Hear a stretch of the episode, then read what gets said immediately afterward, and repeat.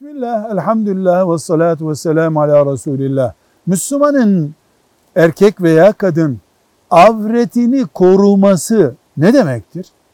Avret ne demek? Allah'ın yasak ettiği beden parçası demek. Erkekte kol ve omuz avret değil, kadında avret. Erkekte de avret olan yer var. Göbekle diz kapağı arası avret. Bunun korunması ne demek? Elbise ile ve takva ile örtülmesi demek.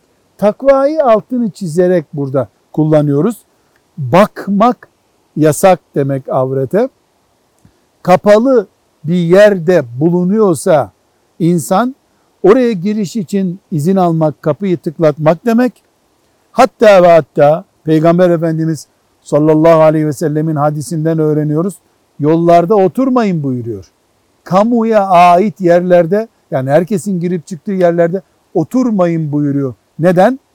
Gelip geçenlerin avret kontrolü açısından güvende olmasını sağlamak için.